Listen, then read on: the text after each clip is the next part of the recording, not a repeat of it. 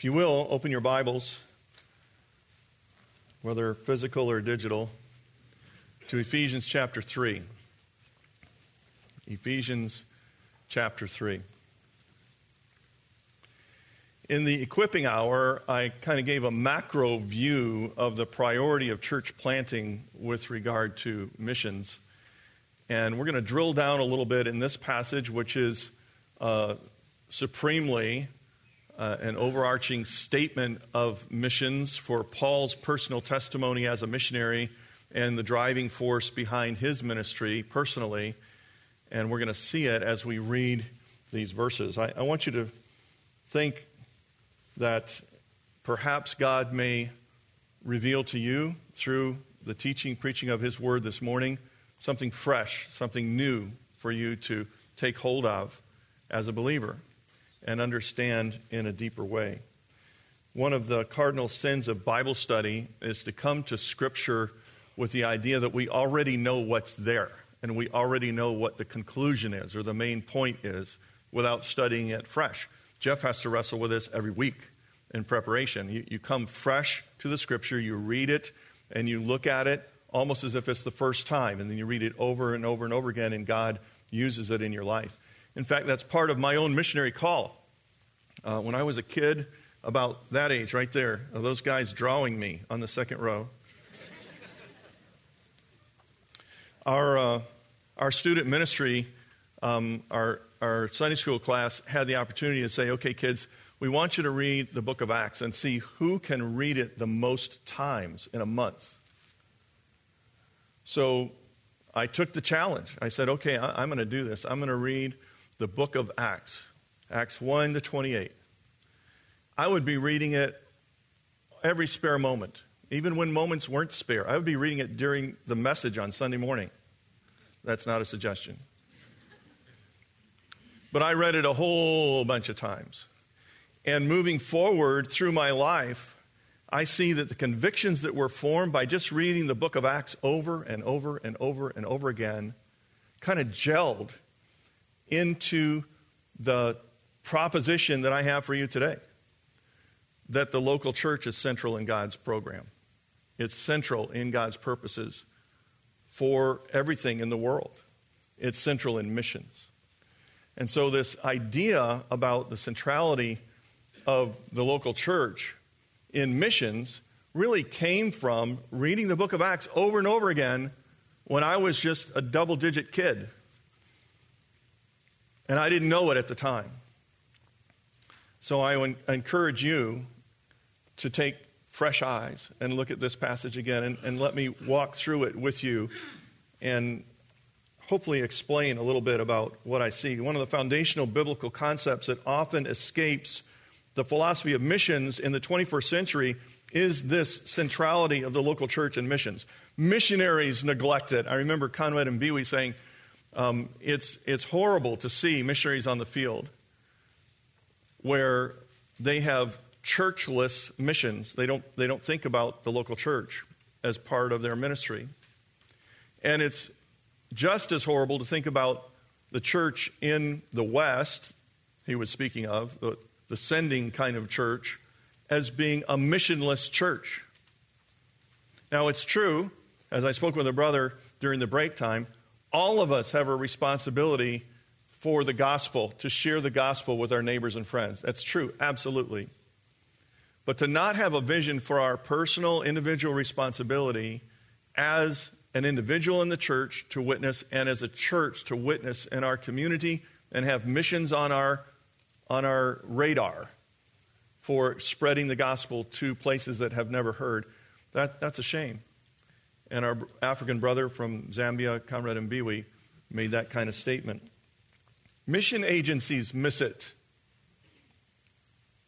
I've served under agencies and with agencies, both on the field and in North America that don't get the centrality of the local church in everything having to do with missions. And it's a shame because there's a lot of tragic failure and preventable attrition that happens on the field because agencies don't get the role and responsibility of the local church.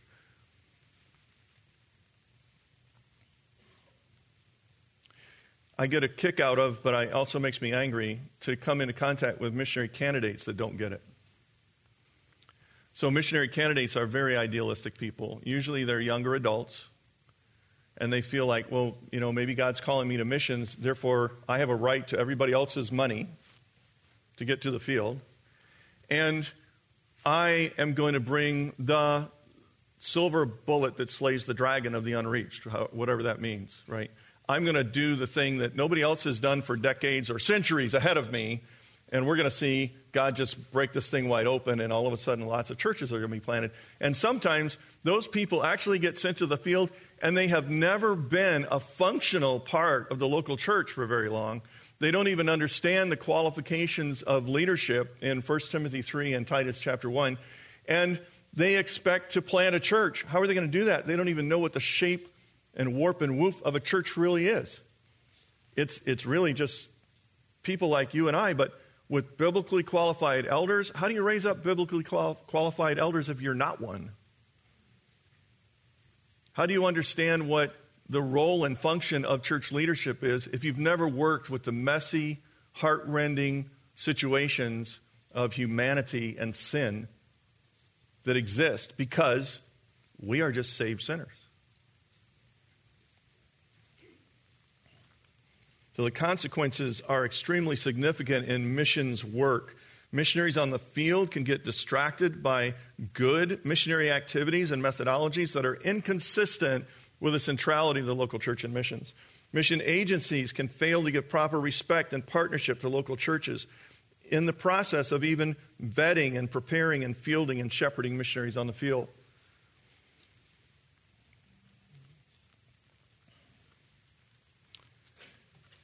It's really important to me. I, I can easily come to the point of tears over the level of attrition in the missionary workforce across the world. And you've maybe known of people or know people yourselves personally that have gone to the field and been there for a while and come back never to return again. How, how devastating it is to them. How potentially hurtful it is to actually the work on the field to have such attrition, most of it preventable attrition. So, this is a little bonus material, but most attrition on the field, that is, people who leave the field for preventable reasons, preventable attrition, is caused by two things. One is lack of adequate preparation just going off like a hot shot because I think God called me, therefore, as soon as I can, I want to zip out to the field. And they haven't really prepared adequately for the challenges, the loneliness, the deprivation, the spiritual vacuum that they encounter there. And that's not to say anything about the environmental circumstances of life. Again, during break time, somebody said, How did you live without running water in the tribe in the Philippines? I had running water right? I took a bucket from my house, I ran to the pump, I pumped it, and I ran it back. We, we went intending to be campers for our whole time there. That's the way life was. It was just hard and it was expected, but it, it was not something that was unforeseen. We had prepared ourselves for that. And a lot of missionaries don't prepare themselves for the simple hardships of just life in a foreign culture, in a foreign language, in a foreign place. 75% of those who don't stay on hard fields for more than five years is a terrible statistic. And we can help that. So, the number one reason is lack of preparation. The number two reason in my book is lack of relational accountability and love with a sending church. Get that missionaries who have a church that understands that they need a special sense of care and love and prayer, and yes, financial support, but shepherding and accountability. Missionaries that have that stay long term. Missionaries that don't tend to come home broken, despairing, It's a hard fact. Today, I want you to see from scriptures the centrality of the local church and missions. We're going to look at Ephesians chapter 3. And I want to read Ephesians chapter 3, verses 7 through 11, and then we're going to jump down to verse 20 and read those last two verses. Follow along. Of this gospel, I was made a minister according to the gift of God's grace, which was given me by the working of his power. To me, though I am the very least of all the saints, this grace was given to preach to the Gentiles the unsearchable riches of Christ, and to bring to light for everyone what is the plan of the mystery hidden for ages in God who created all things, so that through the church the manifold wisdom of God might now be made known to the rulers and authorities in the heavenly places. This was according to the eternal purpose that he has realized in Christ Jesus our Lord. Skip to verse 20. Now to him who is able to do far more abundantly than all that we ask or think, according to the power at work within us, to him be glory in the church and in Christ Jesus throughout all generations, forever and ever. Amen. So there are five truths that I want you to grab hold of. Based on this passage, we'll reinforce it from some other things. First, the church is the central agent in God's plan. I want you to get that. Second, the church is the primary means of displaying God's wisdom. Third, the church is God's plan A forever. There is no plan B. Fourth, God's plans for the church achieve far more than our expectations. And lastly, fifth, God's glory in the church is for all ages. Before we get rolling, I want to take an aside to explain two insights you need to see. So, when I say church, and I affirm that when Paul says church, what we really mean is the local church. It's not just the church distributed everywhere, of all Christians, of all ages, of all times, all believers everywhere. Universal church, the Catholic, little c, all the church. It's the local church. It should be the default way to read and understand church in the New Testament. It just doesn't make sense in many of the contexts in which it's used to think of universal church. Now, if the context forces it to be read universal church, I get that. I have no problem with that. But Paul always thought of local churches. He says, I daily bear the burden of the churches. He wrote letters to local churches in God's providence and by the inspiration of Scripture, they became for us too, as if they were written to us as a local church. But they're not to be received simply as individuals scattered about universal church everywhere. Local church should be the default interpretation when church is mentioned, unless the context says otherwise. Second thing to understand is Paul mentions the gospel here. The gospel is this fundamental understanding of the necessity and means of personal salvation. We sang it just a few minutes ago. You, you cannot be saved on your own effort. It's not of you, it's of God. This wonderful, unsearchable riches of Christ, he says, is the good news of Jesus' life and death on the cross, his resurrection and payment for our personal sin received by repentance and faith. So, kids, you're not a Christian, you're not a believer because your parents are believers. It's easy to assume that or to think that, but it's just not so. God does a work inside you to open up your understanding, to understand that you are a sinner and there's nothing you can do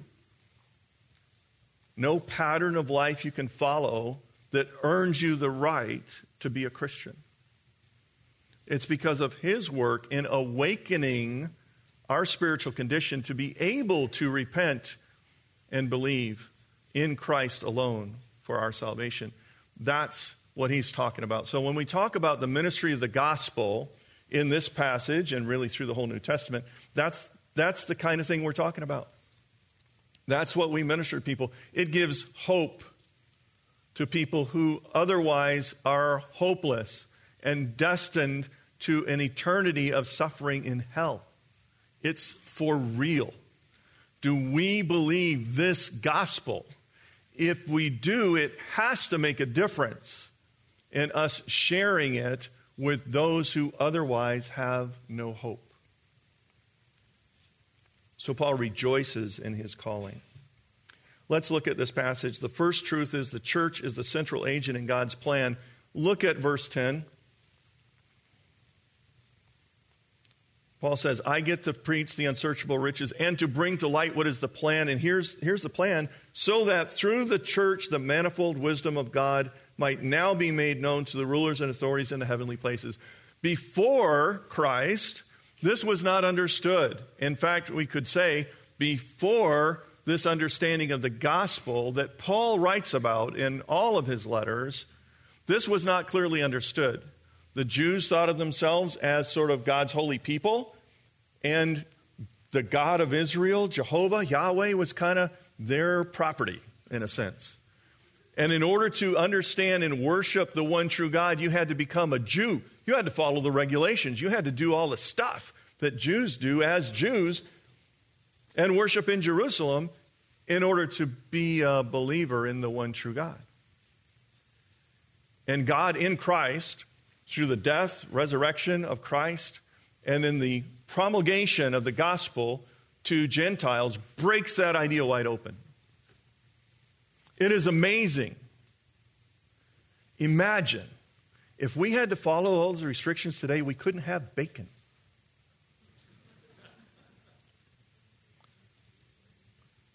By God's blessing and grace, we don't have to do those restrictions and regulations. He allows everyone to come in the same way. It's through the church that this is demonstrated to the rulers and authorities in heavenly places. It's demonstrated to the world at large. So, our love for each other, no matter where we come from, I mean, we could do the survey. Where do you come from to this sourdough country? Um, people come from all over the place, a lot of backgrounds, a lot of ethnic um, background in your family, a lot of jobs, a lot of different things. The diversity of the body of Christ is a testament to the glory of the gospel. It's not reserved for some insider club. And this wisdom of God is displayed through the church. The church itself, in its dynamic operation and love for one another, and growing together in grace, in holiness, in worship together is a demonstration to the world that we belong to God. God has done a miraculous work to transform us into living, breathing worshipers of Jesus Christ. The second truth is that the church is the primary means of displaying his wisdom. It's not just the central agent here, it's this means of wisdom. I've already alluded to it. It's amazing, really. A lot of different people, different backgrounds, different needs, different sinful tendencies. We share this together in, in common and we help each other. We encourage one another. We need each other. We're, we're different than each other. But within the church, we, we need each other. We need those that are all zealous about this thing. We need people that have weakness in this area. We need people who have gone through life in this area so that together we display the wisdom of God in the effect of the gospel in our lives.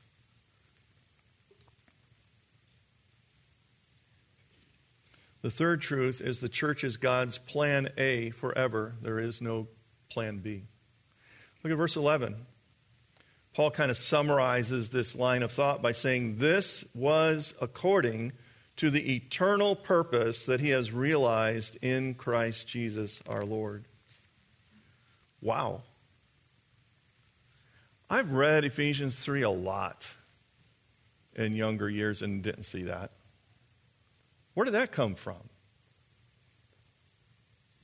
That the church is God's plan and that He planned it like forever to be so? That's amazing. We are plugged in and a part of God's eternal plan. Praise Him. That's fantastic. That's scary. Do you know how you operate or don't operate in the church? Reflects on your understanding of that?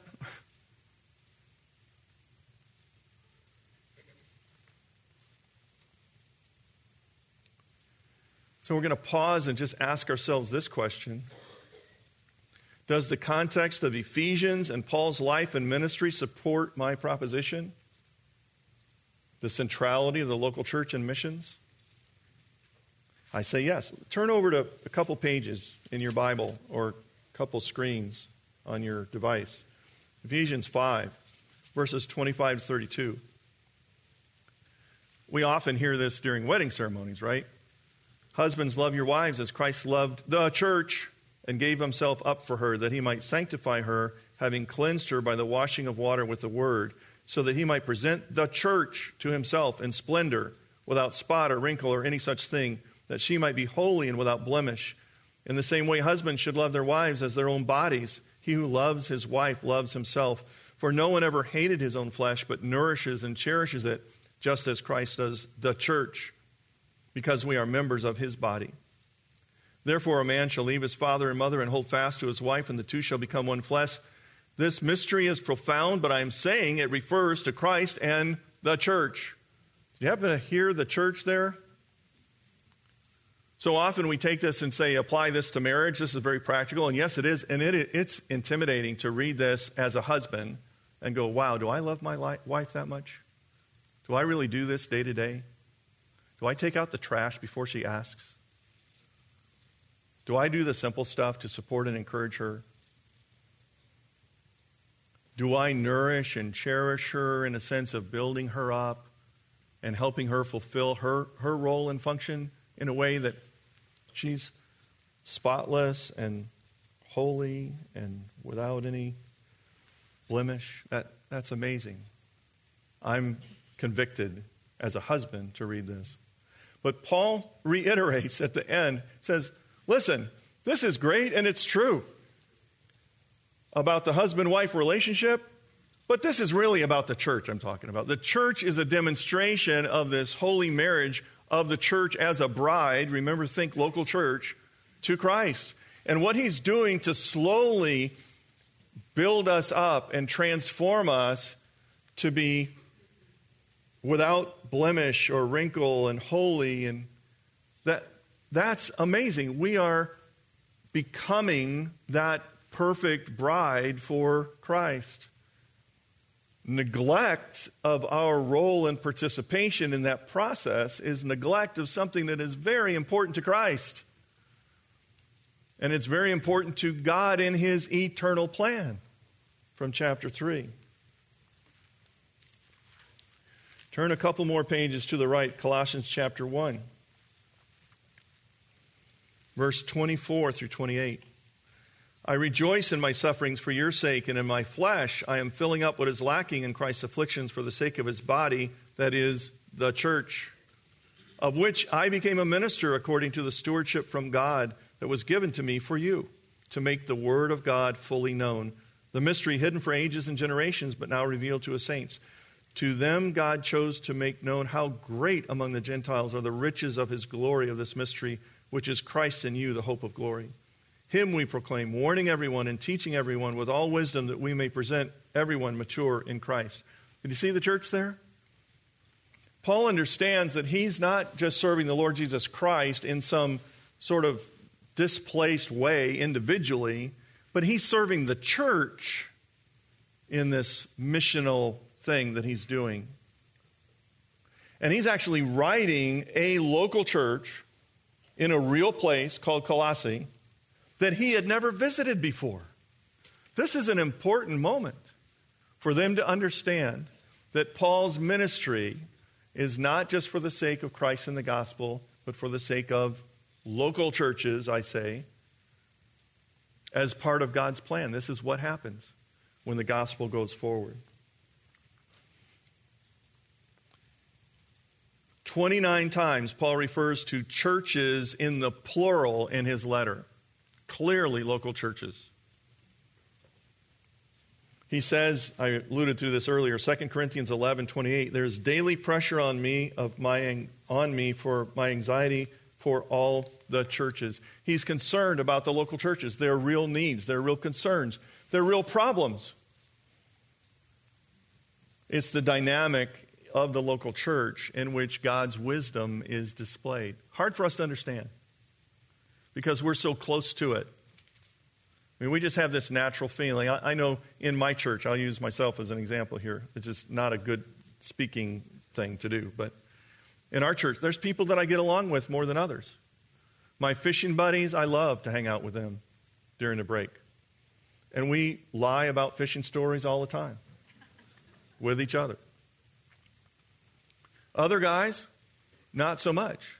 There are people that we gravitate to, people who are in our small group people who are closer to us in the neighborhood or you know and then other people it's like wow you know they live in another zip code in the auditorium. I, I don't really see them.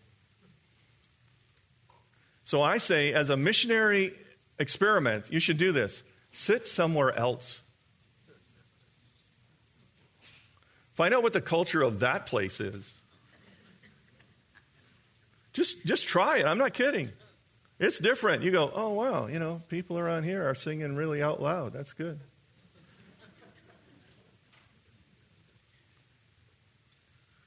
You just you discover more things about the, the depth and the joy and the wisdom of God in the local church by getting to know your local church better, by, by finding that out. Extend yourself, um, extend hospitality, bring people in. My wife and I have a plan that's never executed properly, like to to get to know all the newcomers of the church by having them over for lunch. And let me tell you, we have just a humble house. And if all we did is serve hot dogs and baked beans and chips, it's the, the oil of relationship building, right? Doesn't have to be fancy. We've learned that. But just have people over and get to know them. Let them put their feet under their table. Interesting thing, you might try this too. We just made this observation. It may not be correct. Maybe we're jaded.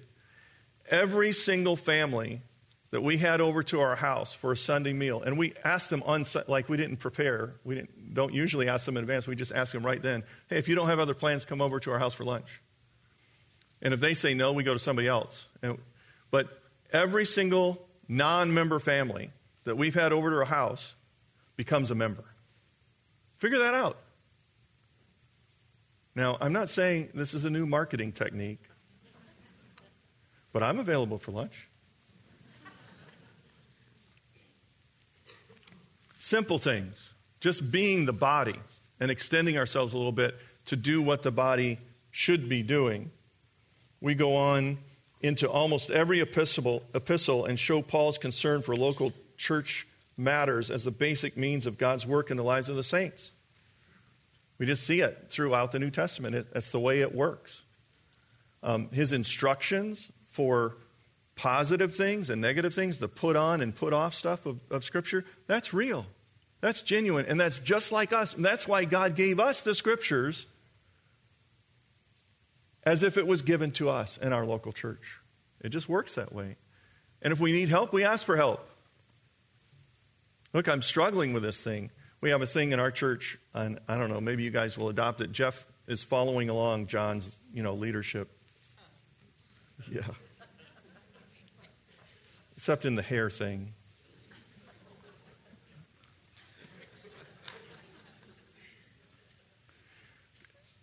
we have a thing called battle buddies, and so we, we get guys together and we have uh, guy food. So there's no frou frou food in it. There's, there's not a lot of salad.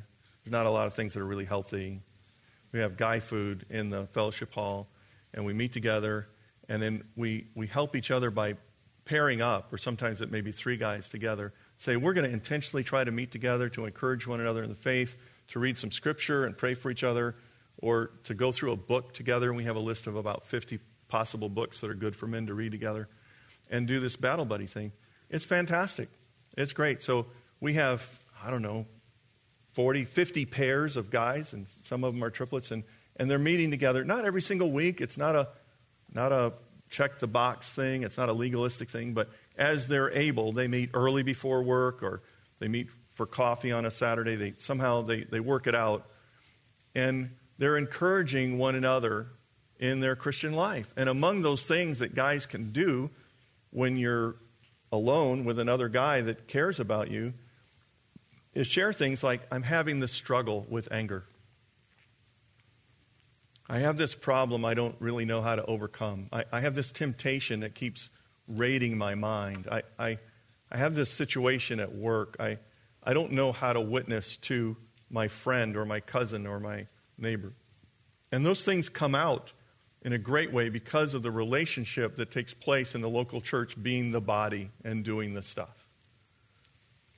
And that's the kind of stuff that Paul is actually addressing in the epistles. Yeah, it's rich doctrinal content, no doubt. There's a lot of wonderful indicatives that we learn about Christ, and all the imperatives are driven toward church body life. All the commands are about that kind of stuff. The fourth truth is God's plan for the church achieved far more than our expectations. Look at Ephesians 3 again. We turn back there. These last couple of verses. Now, to him who is able to do far more abundantly than all that we ask or think, according to the power at work within us, to him be glory in the church and in Christ Jesus throughout all generations, forever and ever.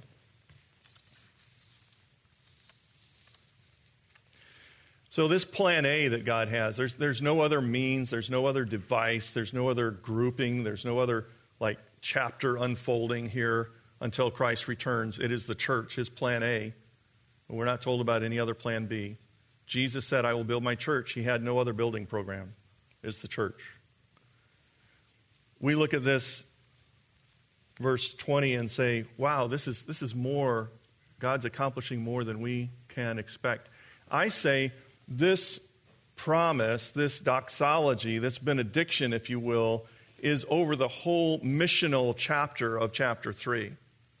It's all about breaking down the barriers between Jews and Gentiles. It's about breaking down the barriers culturally. It's about breaking down the barriers of resistance to the gospel, if you will. It's about the church being the church in God's plan A for all ages. And when that happens, when we're in alignment with that, his, his blessing flows. We see God do things beyond our expectations. It's really cool. Tons of stories about this all over the place. So, for example, I was talking with a brother about this just this weekend. Um, it's reported, and we believe it's so because of multiple reports, that there are more people coming to faith in Christ in Iran these days than in any other time in history. That's over and above our expectations. There are more churches, small ones, house churches, underground churches, growing up in the Muslim world than ever before in history. We have more resistance to the Christian gospel in one of the most populous countries in the world, in India, than ever before. And yet, there is witness going out to the 2,300 unreached people groups of India, mostly through indigenous missionaries, than ever before. When China was shut down by communism and all the missionaries kicked out in the early 1950s, people went to their knees and they're praying for Chinese Christians. And you hear story after story, almost humorous to us in retrospect. It's like um, Chinese Christians getting thrown in prison for their faith. But there was two Chinese pastors in a prison, and they said, well, we can't let them have fellowship, so we're going to split them up to different prisons. And the Chinese pastors are going, great, we have more people to evangelize. And they did. So, in our little uh, Ayangan Ifugao tribe in the Philippines, the original translator of the New Testament thought maybe there's about 3,500 people here in this one valley.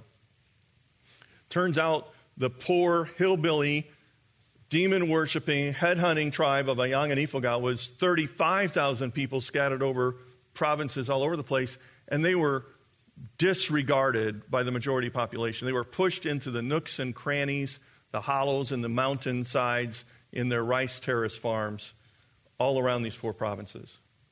And as God helped us begin ministry there after the dedication of the New Testament, and we began training some of the early believers, and just coaching them into understanding the gospel and how to present the gospel in villages. And they would go to villages and say, Hey, we have a book in our language now. The first book in our language. And here's the story of the book it's the gospel and tell about Christ. And these, these poor tribal people were saying, Finally, we have someone that is stronger than the demons. Finally, we have release from oppression. Finally, we get to keep our animals instead of sacrificing them. Finally, we have hope of salvation and a confidence in forgiveness of our sins because of the sacrifice of that one great sacrifice of Christ on the cross. Amazing. God did a people movement before people movement was cool. And we got to witness it and be a part of it. Part of that was training these new elder guys and training them. And we just told local churches in Ayangan Ifugao, we said, if there is not a functional church in the village that is closest to you, you're responsible to keep witnessing and discipling until a church evolves out of that ministry. And so, one by one by one, hiking, sweating, busting my knees, all the embarrassing things of a really tall white guy in a very strong short guy location, right? These guys were incredible climbers on the mountainsides. We saw a hundred churches planted in villages And I didn't plant any of them. God planted them by his power and the teaching of the word. And when we left to go to the jungles of Philadelphia to be the mission leader, they kept on doing it. Now there's 200 churches in those villages. And those people are supporting two of their own families, one of which I discipled, to go to a completely different tribal location that is impossible for the gringo guys to go because it is held by communist insurgents. And they're supporting them with rice and beans and chickens and eggs and, I don't know, wee pigs, go bacon. They're supporting them in whatever way they can to see them go and learn the language in another tribe and bring the gospel there. Praise God. That's the advance of his church. He's doing exceedingly abundantly beyond all that we ask or think. When we first started in Ayangan evil Ifugao, there was no way that we could have imagined that God would do such a great work among those people. And now he's just continuing. It's just rolling as best they can. Fifth truth is this God's glory in the church is for all ages. Oh, let me, I, I have to just tell this story for the sake of young people. This promise is often taken out of context. So, young people, particularly, are praying this promise as they go into an exam at school Lord, I didn't study. Please do exceedingly beyond all I ask or think. Give me a C at least. Or sometimes by young adults Lord, I like that girl. Please do exceedingly abundant beyond all I can ask or think, and let her like me too. Even as adults, we, we sort of kind of lean on this verse. We, we put it up on our kitchen wall or something, and, and we just take it blithely, like for anything, for any context. I say, no, this is for a missions context here. The real application is missional. It, it's not for our purposes. So like John Piper says, you know, prayer is for warfare to accomplish his purposes. It's not an intercom to ask for more drink and chips from the kitchen.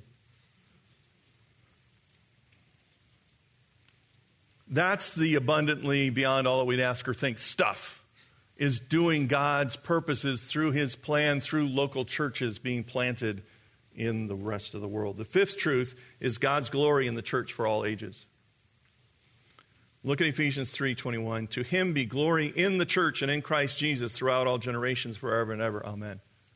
How many times have you read that like me and didn't see the church part of it? Praise God, glory be to Christ. Yes. That's true.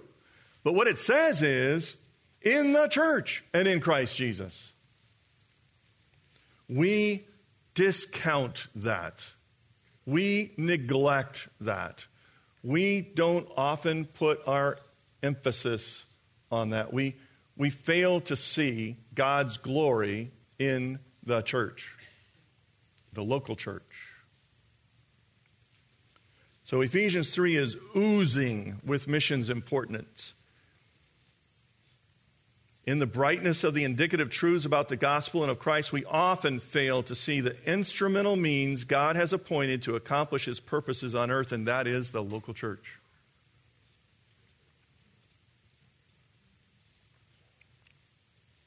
Here's some bonus applications before we get at the very end. Missionaries are the product of a vibrant, responsible local church rather than volunteerism. Interesting observation. Again, macro biblical stuff. We don't allow anyone to lay hands on themselves. Just because they said, God told me, doesn't mean God told everybody else. I actually related this truth, this altruism, to Kathy when I proposed marriage to her. Woe be to the guy who says, It's God's will for us to be married. You're in for a trouble. All the guy can know individually is, I think God's leading me to marry you. Now it's up to you and your parents and whoever else are your counselors to determine whether I'm worthy to accept the invitation. Just because God's, someone says God called me or God's leading me um, doesn't mean that the local church is similarly told the same thing. Qualification for effective long term missionary service, particularly in the most challenging fields remaining on earth, it takes time and work and humility and accountability within the local church. How dare anyone think that they're able to plant a local church apart from real life experience in a good local church, working with and alongside qualified church leaders? Training and choosing a missionary is an awesome and exciting, labor intensive task worthy of the Lord Jesus Christ and his gospel. There is nothing like a local church getting skin in the game. Your own people, your own children. I know I've done it. We want to see Anchorage Grace Church raise up missionaries from your body, train them well, send them out, support them well, shepherd them well for the long haul to establish a church where it does not exist. If someone here is feeling that inner compulsion, let your church know you and they will be thankful.